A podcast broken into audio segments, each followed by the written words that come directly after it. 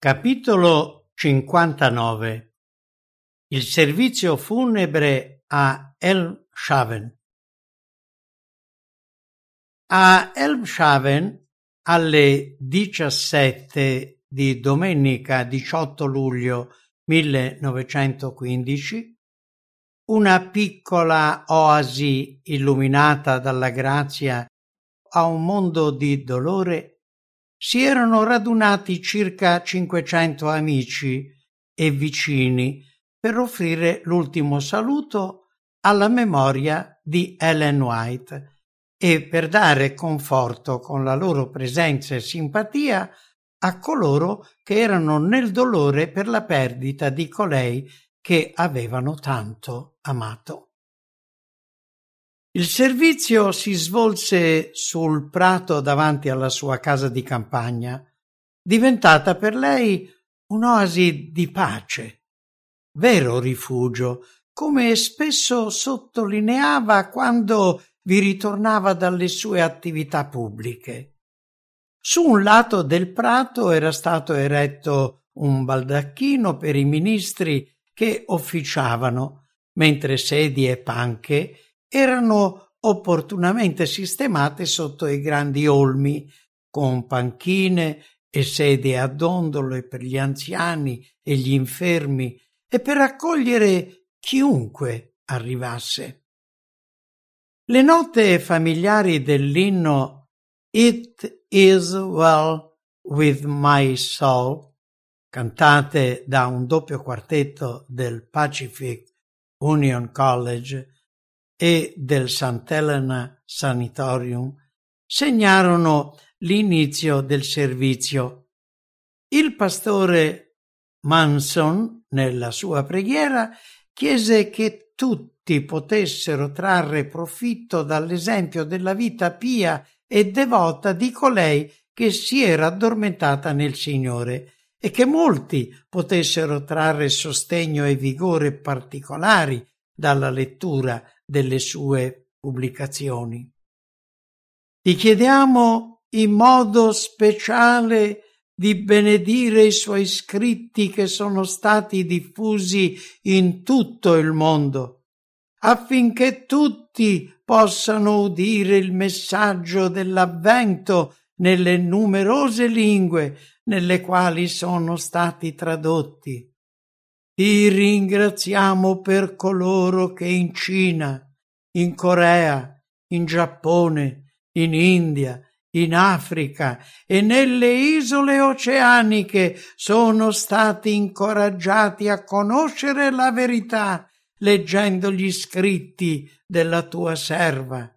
Benedici anche, te ne supplichiamo, coloro che sono andati in quei paesi portando oggi la verità. Oh Dio, affretta la proclamazione di questo messaggio a tutti gli abitanti della terra affinché questa generazione possa udirlo, tenerne di conto e sia preparata la via per il ritorno del nostro benedetto Salvatore. Amen.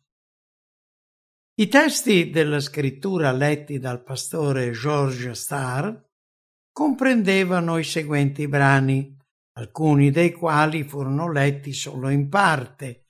Salmo, capitolo 6, versetto 15, Ecclesiaste, capitolo 7, versetti 2 e 4, Romani, capitolo 8, i versetti 35 e da 37 a 39, Nell'Evangelo di Giovanni, capitolo 6, versetti 39 e 40, Daniele, capitolo 2, versetto 3, Apocalisse, capitolo 14, versetti 12 e 13, Ezechiele, capitolo 37, versetti da 12 a 14, Isaia, capitolo 6, versetto 19, Apocalisse, capitolo 7, versetti da 9 a 17 e sempre in Apocalisse capitolo 1 il versetto 4. La lettura si concluse con alcuni versetti altamente significativi per l'esperienza di Ellen White nel Salmo 40, il versetto 9 e in Marco, capitolo 14, versetto 8. Il pastore Lou Borough, anziano d'età e con molti anni di servizio cristiano, eppure magnificamente sostenuto da Dio come testimone vivente delle tante benedizioni che il movimento avventista aveva ricevuto sin dalle sue origini e via via nei suoi progressi, fu il primo oratore. Rese un affettuoso omaggio alla vita laboriosa di colei con cui aveva tante volte lavorato fianco a fianco fin dal 1852. Il suo discorso, largamente rievocativo, aveva lo scopo di tracciare un profilo biografico, ma fece di più, in quanto rivelò l'intervento speciale dello Spirito Santo nelle sue attività. Sottolineò di nuovo che le sue pubblicazioni avevano come obiettivo la più elevata moralità, portavano a Cristo e alla Bibbia e davano riposo e consolazione ai cuori stanchi e sofferenti. Il pastore Starr, il secondo oratore, ricordò alcune fasi personali della biografia di Ellen White non ho mai udito un'altra persona parlare del suo amore per Gesù come ho sentito da lei. Molte volte esclamava Amo Gesù. Ha consacrato la sua vita intera a portare altri ad amarlo e a servirlo con tutto il cuore. Ritengo che ella rappresenti uno dei più ragguardevoli personaggi mai incontrati. Posso paragonare la sua vita solo a una possente quercia che risponde al vento e ne sopporta la forte pressione, o alle montagne che irridono alle tempeste. La sua fede in Dio era invincibile in tutte le prove che avrebbero spazzato via la fede di molti, lei è rimasta ferma e ha trionfato. Due settimane fa, quando passai a salutarla, proseguì il pastore Star, le dissi siamo felici questa mattina di vederla così vivace. E la sorella replicò sono felice che mi veda così e desidero dirlo che sono vivace interiormente. Poi aggiunse Non ho avuto tanti giorni tristi, vero? No, sorella White. Lei le risposi perché li ha superati tutti. Sì, il Signore li ha tutti pensati per me Egli sa quando finiranno e sono ben decisa a non lamentarmi. Allora io le dissi, le posso solo ripetere, sorella White, ciò che lei ci scrisse in una delle sue ultime lettere? Le ombre si allungano e siamo vicini a casa.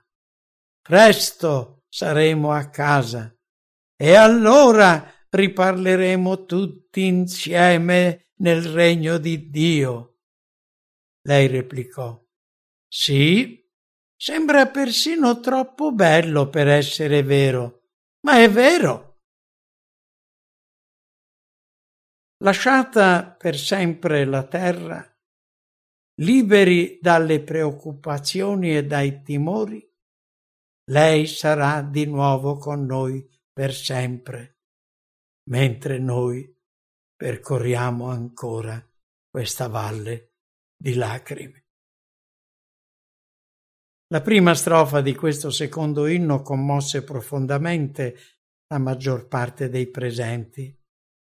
Anni fa queste parole erano state scritte da uno dei collaboratori di Ellen White al servizio del maestro, il compianto pastore Uriah Smith. Tristi sono gli addii di questa vita. Ma il giorno glorioso si avvicina. Il giubileo da lungo sognato dalla terra, quando il Re Creatore con la sua venuta proclamerà la liberazione del suo popolo. Quando proclameranno sul mare e sulla terra, O morte, dov'è il tuo potere? O tomba, dov'è la tua vittoria? Il pastore Farnsworth, coordinatore del servizio funebre, pronunciò queste parole. Ci sembra, fratelli e amici, quasi impossibile pensare di pronunciare un'orazione funebre per commemorare colei la cui vita e attività sono state un continuo sermone vivente per quasi quarant'anni. Un'estate di settantotto anni fa la sorella White diede il suo cuore a Dio e durante tutti questi anni non c'è stata nessuna pausa o interruzione nel suo sincero e ardente lavoro per il Maestro. La sua vita e le sue opere sono il più grande elogio che sia mai possibile pronunciare in occasione del suo funerale. Mi sono chiesto che cosa avrebbe detto la sorella White se fosse presente e uno di noi fosse al suo posto. Sono sicuro che ci avrebbe rivolto un messaggio come questo. Perché la grazia di Dio che reca salvezza è apparsa a tutti gli uomini e oso dire che nessuna persona vivente di questa generazione ha mai tenuto alta e insistentemente la grazia di Dio per la salvezza degli uomini di quanto lo abbia fatto lei.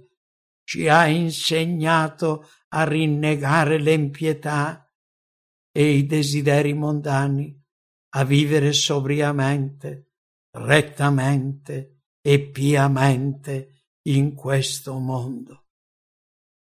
Parlerebbe ai suoi conoscenti e amici seguendo questa linea, ma non si fermerebbe lì, aggiungerebbe, guardando alla beata speranza e alla gloriosa apparizione del grande Dio e del nostro Salvatore Gesù Cristo.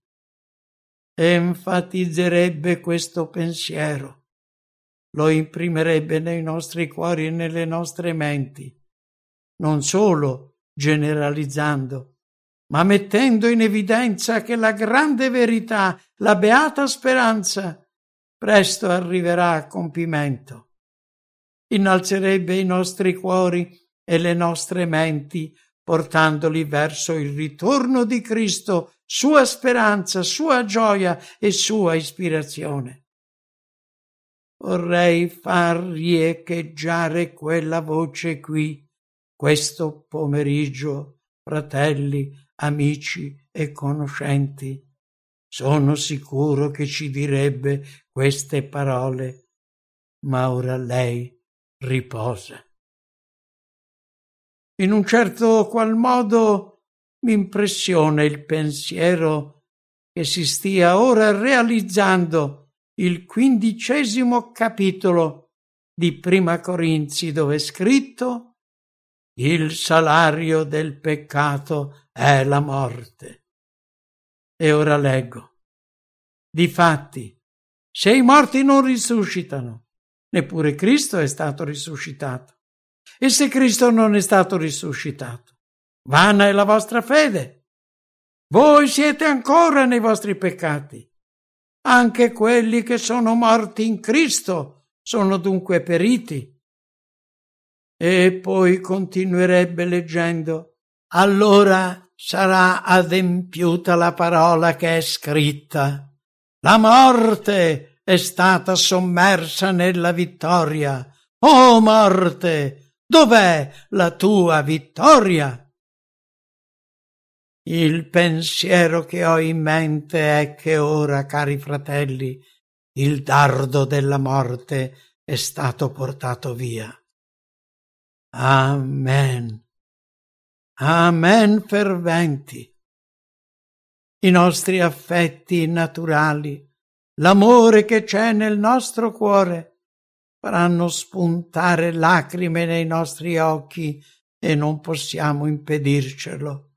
Ma dietro tutto questo, fratelli, c'è la consolazione che il peccato ha lasciato questa persona quindi il dardo del peccato è stato estratto e la morte non può trattenerla per molto tempo ancora. Amen. Leggiamo che non era possibile che Gesù fosse trattenuto dalla morte. Perché? Perché non c'era peccato in lui dove regna la giustizia e il peccato scompare, la morte ha perso la sua presa. La persona può dormire per un po' nella tomba, ma la morte non può trattenerla a lungo. Il giorno della liberazione è vicino. Ben presto suonerà la tromba e grazie al Signore noi rivedremo la sorella White voglio dire ai familiari e agli amici. Oggi piango con voi, ma penso anche che una giusta vita in Cristo spoglia la morte dei suoi orrori e la tomba di tutte le sue angustie. Gesù è stato qui e noi possiamo tranquillamente camminare sulla via che Gesù ha tracciato. Per cui, fratelli, guardiamo in alto Guardiamo oltre questa valle di lacrime e di dolore, dove esistono speranza e vita eterna più fulgide, per amore di Gesù. Amen. Con il canto di uno degli inni più amati di Ellen White, sulle rive di quel fiume, e la benedizione pronunciata dal fratello Har si concluse il servizio funebre.